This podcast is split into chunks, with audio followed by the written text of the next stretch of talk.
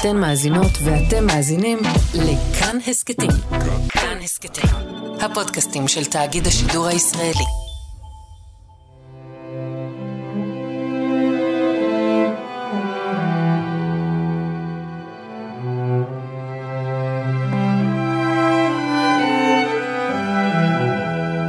נחזור קצת אחורה, לפרק הראשון שלנו. כבר אז, בשנות החמישים, בין הקירות הדהויים של הבית בברומלי, הילד דיוויד ג'ונס ידע שהוא לא במקום הנכון.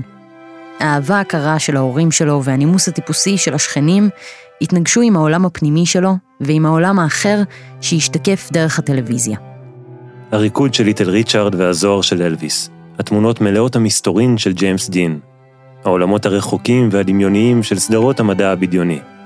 הוא רצה לחיות בעולמות האלה, אבל אז, בבית הקטן והדחוס, הוא היה עדיין הילד הזר, אפור מבחוץ, עם ברק אדום מבפנים, שרק מחכה לצאת החוצה. מחכה להפוך מדייוויד ג'ונס לדייוויד בוי.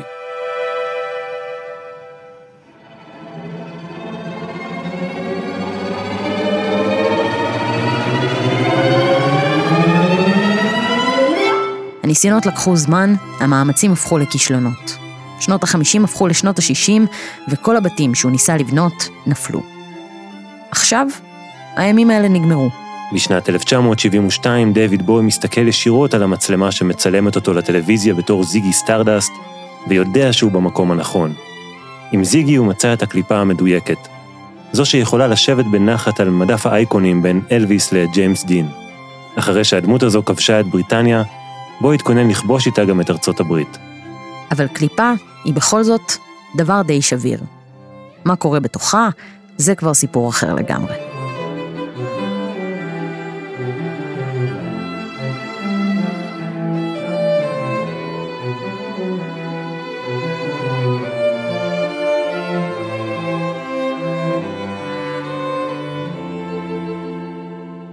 אתם על זיגי, הסכת מבית כאן 88 הסכתים במלאת 50 שנה לאלבום זיגי סטרדסט. אני גיל מטוס. אני נוגה קליין. והגענו לפרק החמישי והאחרון. על עטיפת האלבום כתוב שמו המלא, כך שבין הכותרות הראשיות הצהובות, דיוויד בואי וזיגי סטרדסט, מופיעות באותיות אדומות קטנות יותר, המילים עלייתו ונפילתו. בפרק הקודם התחלנו עם עלייתו. אפשר אולי לנחש מה מחכה לנו בפרק הקרוב.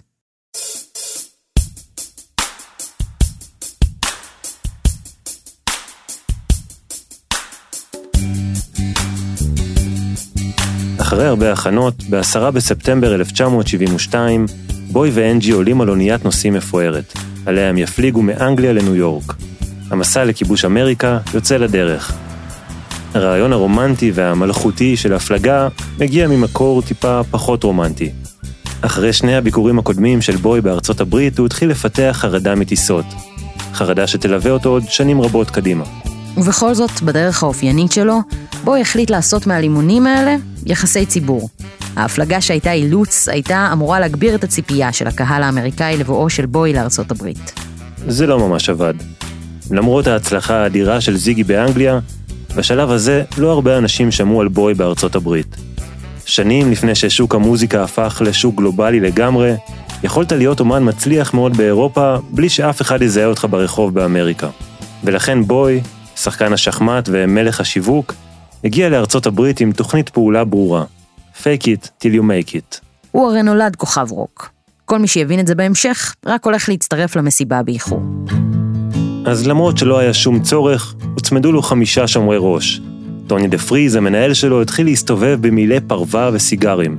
הלהקה והצוות ישנו במלונות חמישה כוכבים. מסע ההופעות של זיגי בארצות הברית התחיל בהפסד כספי מכוון, חברי הלהקה תיארו את זה בהמשך כתקופה שבה לא היה להם כסף לנסוע במוניות, אז הם לקחו לימוזינות. והזיוף של המעמד לא הסתכם רק בהתנהלות הכלכלית שלהם. בוי עשה כל מאמץ כדי לשכנע את האמריקאים שהוא כוכב אמיתי. להפקה היו דרישות מוגזמות, כמו להביא לכל אירוע את פסנתר הכנף הגדול ביותר שאפשר למצוא, כזה שהקוטר שלו גדול משלושה מטרים, ואם אין פסנתר כזה, ההופעה תבוטל. בוי דרש מעמד של כוכב, והוא קיבל אותו. מסע ההופעות האמריקאי יצא לדרך ב-22 בספטמבר. ההופעות הראשונות בטור היו יחסית צנועות בגודל שלהן, אבל לאט לאט התחילה להתפשט השמועה על הרוקסטאר הבריטי עם ההופעות המטורפות. הקהל האמריקאי התחיל להשתכנע, והנקודה הבאה בדרך כבר תהיה הישג מסוג חדש לגמרי. יש אין ספור אולמות מופעים ומועדונים שמוזיקאים צעירים חולמים להופיע בהם. אבל לאף אחד מהם אין נטילת הכבוד של הופעה ראשונה בקרנגי הול. האולם המיתולוגי בניו יורק אכלס כמה מההופעות הגדולות בהיסטוריה והפך לסמל של הצלחה. אם היית כוכב, הופעת שם. בו ידע את זה טוב מאוד, ומכונת יחסי הציבור המשומנת סביבו ידעה בדיוק מה לעשות. בקרנגי הול הייתה הופעת הבכורה האמיתית של סיבוב ההופעות. ורגע הפתיחה של מסע הכיבוש האמריקאי. מעטים בניו יורק שמעו את המוזיקה שלו קודם, אבל זה לא שינה הרבה. מהרגע שהכרטיסים התחילו להסתובב, זה כבר הפך להצהרת אופנה. כל מי שהיה מישהו ניסה להשיג כרטיס להופעה הזו, שהייתה עמוסה בסלבריטאים ואמרגנים. השמועה אומרת שהנשיא של אטלנטיק רקורדס באותם ימים ניסה להשיג כרטיס ולא הצליח. אפילו אנדי וורול, אחת ההשראות הגדולות של בוי, הצליח להשיג רק שני כרטיסים. מחוץ לאולם באותו ערב, זרקור לבן האיר מהכניסה אל השמיים. מבשר על הכוכב החדש בשמי ארצות הברית. עד עצם היום הזה, לא ברור כמה מבעלת הכרטיסים להופעה היה אורגני, וכמה מזה היה מהונדס על ידי חברת התקליטים. מאחורי הקלעים, בוי עצמו היה בחרדה מורגשת. יומיים לפני כן הוא חלה בשפעת, והוא פחד שהוא לא יצליח להחזיק מעמד בשילוב הזה של חולי ולחץ, אבל הוא ידע שזה הרגע. זו ההזדמנות שלו לצאת סופית מהבית הקטן בברומלי, לחיים של אגדות הילדות שלו כמו ג'יימס דין ואלוויס. זיגי סטרדסט עלה לבמה בלבוש החללי שלו לצלילי מנגינת הנושא מהסרט התפוז המכני. מאותו הרגע, הקהל היה שבוי שלו. במהלך ההופעה הוא החליף תלבושת לחליפת דמקה חצי שחורה וחצי מוזהבת. דימה יחסי מין עם מיק רונסון על הבמה, והקדיש את השיר אנדי וורהול, בחיוך, לכל הבלונדינים שבקהל היום. ולמרות התיאטרליות שהשאירה את הרושם שלה, בסוף זו הייתה המוזיקה שגרמה לקהל לעמוד, להריע ולמחוא לו כפיים במשך חמש דקות ברצף, עד שהוא חזר להדרן נוסף. בערב אחד, זיגי סטרדסט כבש את ניו יורק. Good night. Thank you.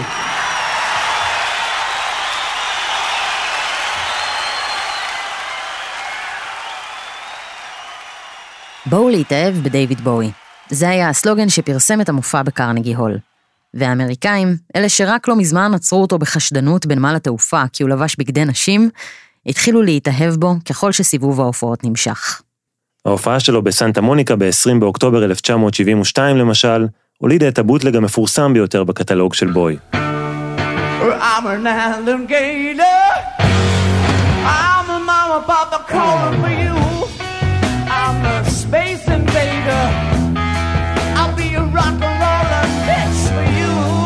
יחד עם ההצלחה של בוי באמריקה, הגיעו גם תופעות הלוואי שלה. העניינים התחילו להתחמם בעיקר כשבוי הגיע ללוס אנג'לס, עיר החטאים, שהייתה מבוך של מראות. עיר שהחליפה זהויות בקצב מהיר יותר אפילו מבוי עצמו. באמצע שנות ה-70 בוי יעבור לגור בלוס אנג'לס, במה שתהיה אחת התקופות הכאוטיות והשחורות בחייו. עם לילות וימים בלי שינה, תזונה שמתבססת על חלב, פלפלים וכמויות עצומות של קוקאין, בוי ילך לאיבוד בלוס אנג'לס. בתקופה הזו יצאו ממנו אמירות שנויות במחלוקת, כמו זו שהיטלר היה כוכב הרוק הראשון. אבל ב-1972 בואי רק התחיל להתאהב בעיר הזו ובחטאים שלה. לפני ההתמכרות לקוקאין שתגיע בהמשך, מוקד המשיכה המרכזי שלו שם היה סקס. כמה שיותר, ועם כל מי שאפשר. אנג'י ובואי היו בנישואים פתוחים, ושניהם המשיכו לשכב עם אנשים שונים לאורך כל הקשר. ההסכם שלהם הפך ליעיל במיוחד, כי הנבואות של האלבום זיגי סטרדסט התחילו להגשים את עצמן. והראשונה הייתה הנבואה שמתוארת בשיר ליידי סטרדסט. בלוס אנג'לס, בואי היה הכוכב הממגנט והאנדרוגיני על הבמה. כולם רצו לשכב איתו. נשים וגברים, ביחד ולחוד. כשבואי ביצע בהופעות האלה שירים כמו Let's Spend the Night Together של הסטונס, כנראה שלא הייתה מישהי או מישהו אחד בקהל שלא דמיינו את הקריאה הזו כהזמנה אישית לבלות את הלילה עם בואי. במסיבה פרטית בסן פרנסיסקו, הוא הזמין מישהי להתלוות אליו לשירותים. מהצד השני של תא השירותים עמדו שתי מלכות דרג מאוכזבות שהיו בטוחות שהוא הומו. הן בעטו בדלת וצרחו שהן יכולות לעשות כל מה שהיא עושה טוב יותר. אלה היו החיים החדשים של בוי. החיים שהוא כתב לעצמו כבר כזיגי.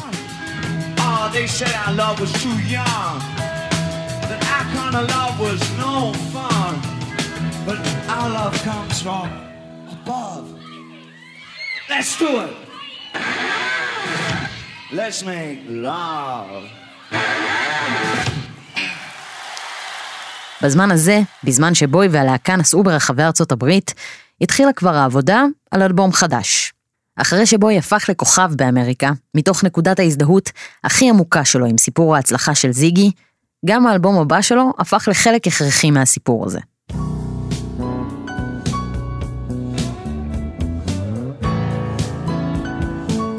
בוי שינק תרבות אמריקאית מילדות והריץ פוטבול ורוקנרול, חווה עכשיו את ארצות הברית על כל הצדדים שלה. החירות, האלימות, המוזרות, הזוהר והטירוף. והחוויה האמריקאית חלחלה לשירים החדשים שלו. השיר הראשון של בוי על אדמת אמריקה נכתב באוטובוס. הוא נולד מתוך ריף גיטרה של היארדברדס לבלוז של בו דידלי.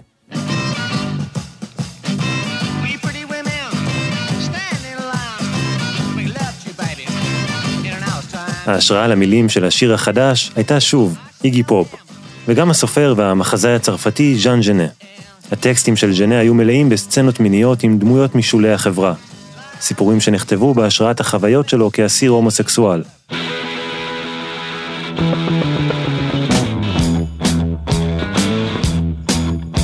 Jean Genie הוא הטירוף של זיגי שפוגש את ארצות הברית.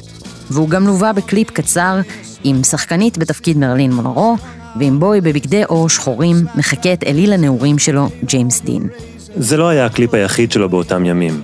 המוזיקאי שהבין יותר טוב מכולם את הכוח של הדימוי החזותי, יצר קליפים כמעט עשור לפני שנולד ערוץ MTV.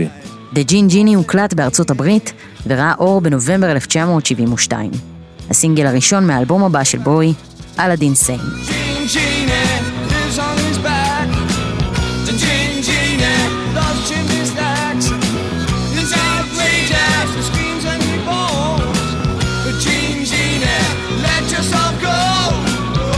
בסוף סיבוב ההופעות הראשון שלו באמריקה, בוי חזר הביתה, לאנגליה. כש Aladdin Sane יצא, הוא סיפר בראיונות שאת כל מה שהיה לו להגיד, הוא אמר באלבום זיגי סטרדסט, ושהאלבום החדש היה סוג של חוב לחברת התקליטים, והחוב הזה, על פניו השתלם. אלאדין סיין הצליח בגדול, והרבה יותר מהר מזיגי. אבל מבחינתו של בוי, אלאדין סיין כבר סימל את הסוף של המסיבה. על העטיפה בוי הוא עדיין זיגי, עם השיער הקצר והאדום, ובכל זאת כבר אפשר לראות דרכה את הסוף. העיניים של בוי עצומות, והברק האיקוני שחוצה את הפנים שלו, מסמל את פיצול האישיות שהעמיק. זו הייתה מעין מחווה לאחיו למחצה טרי, שסבל מסכיזופרניה, אבל גם סמל לתקופה של התערערות. טשטוש של בוי עצמו עם האלטר אגו שהוא יצר. הברק על הפנים היה סימן של סדק פנימי. ההצלחה, שבוי עבד כל כך קשה בשבילה, סוף סוף הגיעה. אבל מסתבר שגם היא לא יכלה לגרום לו להרגיש בבית. והסדק הזה רק הלך והעמיק. בפברואר 1973, בוי חזר לסיבוב הופעות שני בארצות הברית. מאחוריו היו כבר 100 הופעות כזיגי סטרדסט. אבל הפעם היה ברור שדברים מתחילים להשתבש.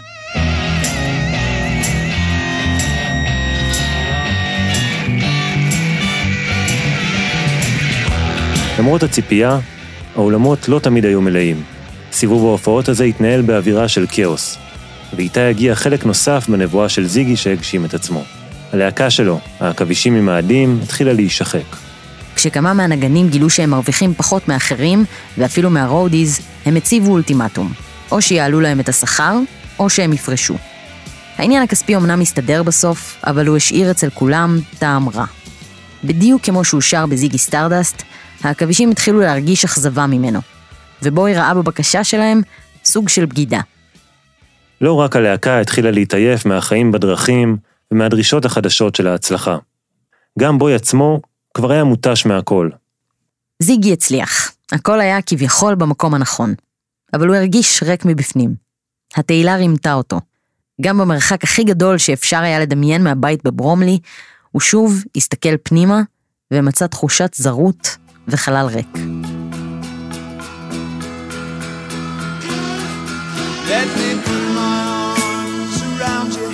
את אחד השירים שהוא כתב לאלאדין סיין הוא הציע קודם למוד דה הופל. הלהקה שרק לא מזמן הוא הציל את הקריירה שלה עם All the Young Dudes. רק שהפעם, מוד דה הופל סירבו להקליט את Drive in Saturday. מה שבוי חווה כתחושת כישלון. זמן קצר אחרי הסירוב שלהם, שהיה כנראה הקש ששבר את גב הגמל של הטשטוש והעייפות, בוי עבר התמוטטות עצבים.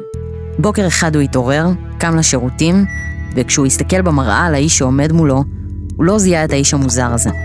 הוא גילה שהוא גילח לעצמו את הגבות. אולי הגילוח הלא מודע של הגבות היה ההתחלה של הניסיון להוריד את המסכה. המסכה של זיגי, שבו ייעד בכלל למישהו אחר בהתחלה, חדרה לו עמוק מתחת לעור. ב-1973, פחות משנה אחרי שהאלבום זיגי סטרדסט יצא, כבר היה קשה לדעת איפה בוי נגמר וזיגי סטרדסט מתחיל. בוולנטיין 1973, בוי הופיע ברדיו סיטי הול בניו יורק. בהופעה שהייתה sold out נכחו גם סלבדור דלי ובית מידלר. כשבוי ביצע בהדרן את Rock and Roll Suicide, מעריץ עלה לבמה לחבק אותו, ובוי פשוט קרס ונפל. היו בקהל מי שחשבו שזה בסך הכל חלק מההופעה, החלק שבו זיגי מת בגלל המעריצים שלו, כמו באלבום. אנשים נוספים בקהל נשבעו שהם שמעו ירייה של אקדח, וחשבו שאולי ירו בו. אבל האמת הייתה שבוי התעלף.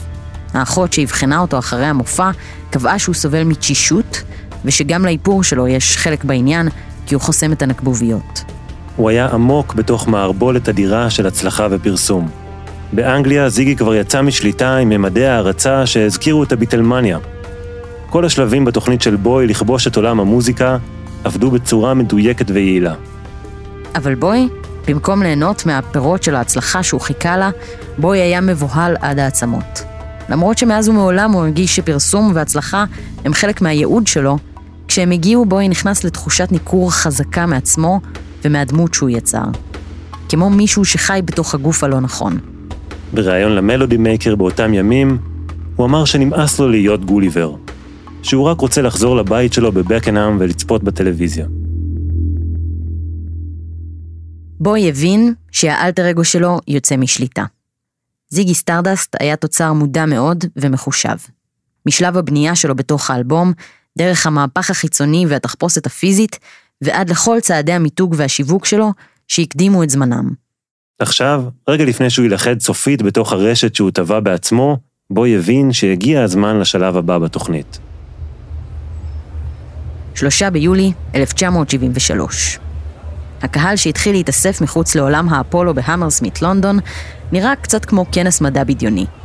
נערים ונערות מאופרים, לבושים בבגדים צמודים, צבעוניים ונוצצים, עם שיער צבוע ותספורות שחיקו את האליל שלהם. זיגי סטרדסט. בתוך הקהל ההומה והמתרגש, אנג'י פילסה את הדרך שלה לחדר האומנים בין המוני האנשים. מקבלת מהם אהבה כאילו היא בעצמה כוכבת רוק. המעריצים מנשקים אותה, מושיטים לה ידיים ומבקשים חתימות. השאגות של הקהל הרעב מגיעות עד לחדר האומנים. שם, בזמן שהמאפר שלו הופך אותו לזיגי, בוי מסתכל במראה ומתכונן. הוא יודע את מה שהקהל לא יודע. את מה שאפילו חלק מחברי הלהקה שלו לא יודעים. האורות על הבמה מזמינים אותו לעלות. ובוי מתחיל את ההופעה עם כל האנרגיות שהוא איבד בחודשים האחרונים.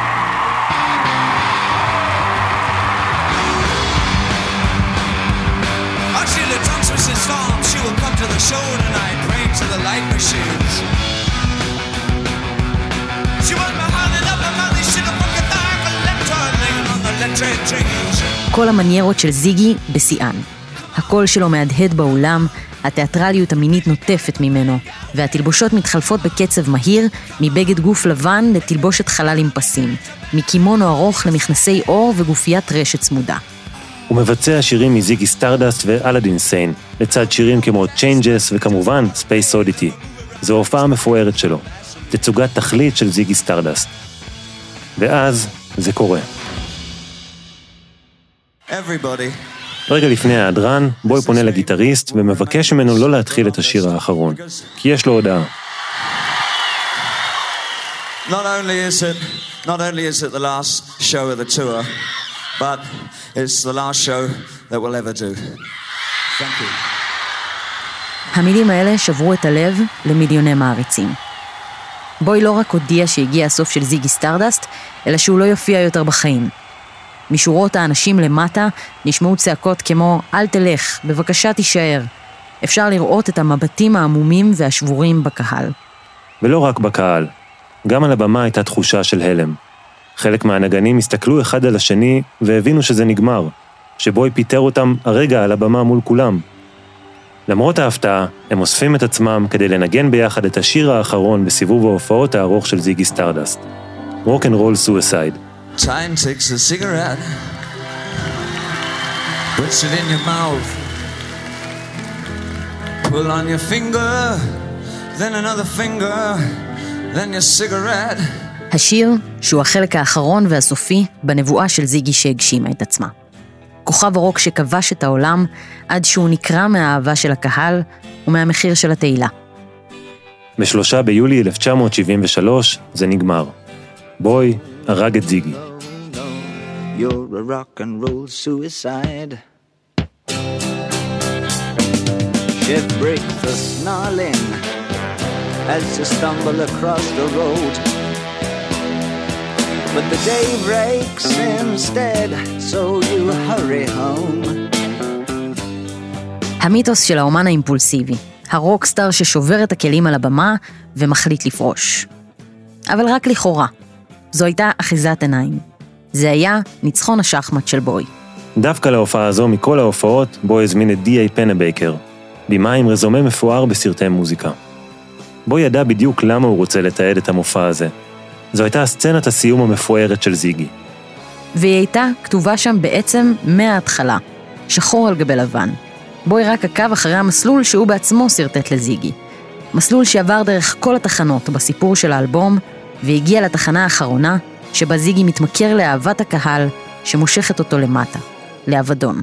ולמען האמת, בוי לא הסתיר לרגע את זה שזיגי הוא עניין זמני.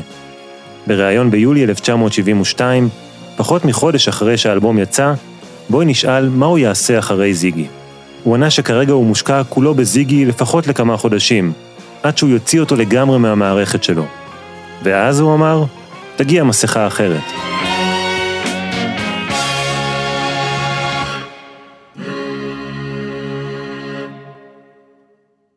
והמסכות הבאות הגיעו אחת אחרי השנייה.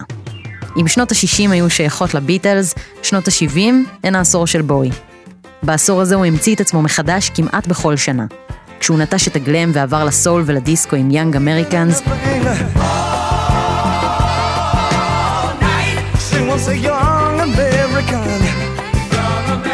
כשהוא היה ממבשרי הגל החדש עם Station to Station,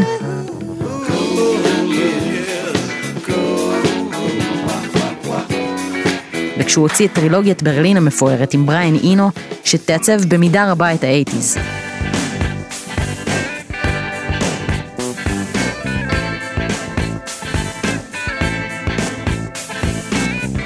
זיגי היה נקודת ההזנקה של בוי המנהיג ואיש החזון. הרגע שבו הוא הפך ממי שעוקב אחרי הכללים למי שממציא אותם. ואת ההשפעה של זיגי סטרדסט אפשר להרגיש מאז בכל ז'אנר מוזיקלי. מהפאנק דרך ה New Wave ועד לכוכבי פופ כמו ליידי גאגה, ששאבה מבוי את ההשראה על אלטר אגו והחלפת הדמויות, או ליל נאז אקס, שנשען על האנדרוגיניות והמיניות המופגנת. דורות של מוזיקאים הושפעו באופן עמוק מזיגי. הבחירה שבוי עשה אז, לשים במרכז דימויים חיצוניים ולייצר מופע שגדול מסך חלקיו, הייתה פורצת דרך בשנות ה-70. היום קשה לדמיין כוכב מוזיקה שמצליח בלעדיהם.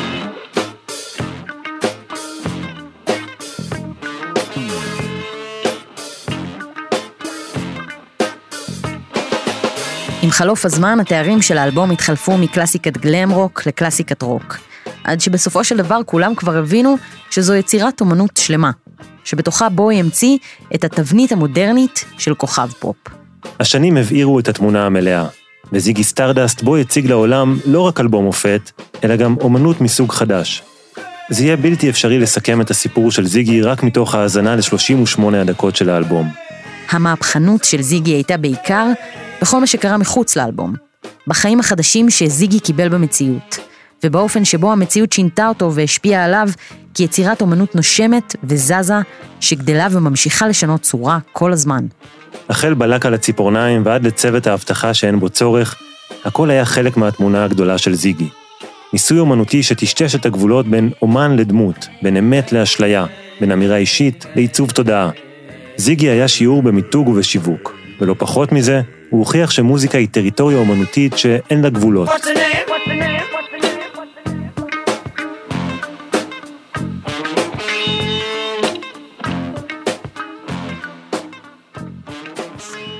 שנים מאוחר יותר, ב-2016, בו יחזור על אותו מהלך, צעד אחר צעד, בספר הכללים שהוא ניסח. בפעם האחרונה הוא יטשטש את הגבולות בין החיים האישיים ליצירה האומנותית שלו.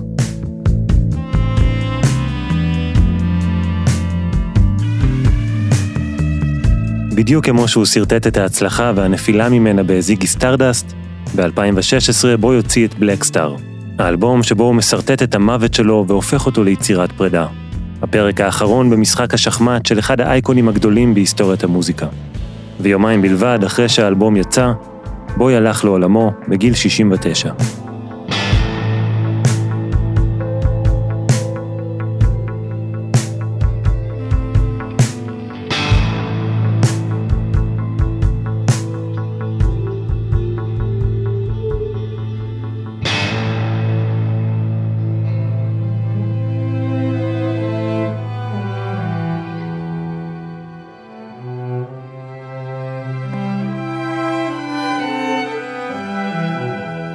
ובכל זאת, בשביל להבין את הסיפור, אולי שווה רק לרגע לשים את האייקון בצד.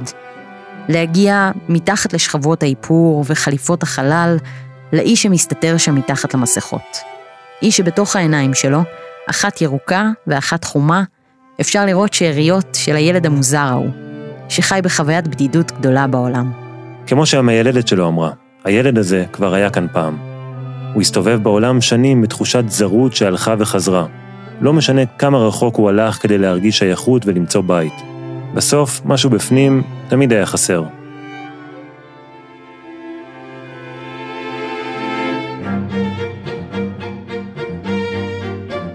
אבל עם זיגי, דיוויד בוי הגיע להבנה חשובה. החור שיש לו, החלל הריק, הוא לא דבר שאפשר למלא. הוא אף פעם לא באמת ימצא את הבית שהוא מחפש. אולי הוא לא נמצא על הכוכב הזה. אולי הוא לא נמצא בשום מקום. בפעם הראשונה בחיים שלו, בוי מסתכל על החור הגדול בפנים ומשלים איתו. ועם ההשלמה הזו יכול להמשיך הלאה בלי לצפות שהחלל יתמלא. עם זיגי בוי גילה שהתשובה שלו תהיה תמיד מלווה בסימני שאלה. אז המסכות הפכו לצורת טיפול, לחגיגה של החלקים החסרים, ודייוויד בוי ימשיך להחליף תחפושות, לחפש כיוונים מוזיקליים חדשים ופורצי דרך, לספוג רעיונות ולשנות את הדמות שלו פעם אחר פעם. האיש שהפך לזיקית מוזיקלית, הבין כבר אז, עם זיגי סטארדסט, שהדרך היחידה שלו להרגיש בבית, אפילו לרגע, היא להמשיך לזוז. הסקרנות הזו, החיפוש שאף פעם לא מוצא שובע, הם אולי המורשת הכי חזקה של דיוויד בוי בזיגי. הרעיון המשחרר, שאולי לעולם לא תגיע הביתה, אבל אסור לך להפסיק לחפש.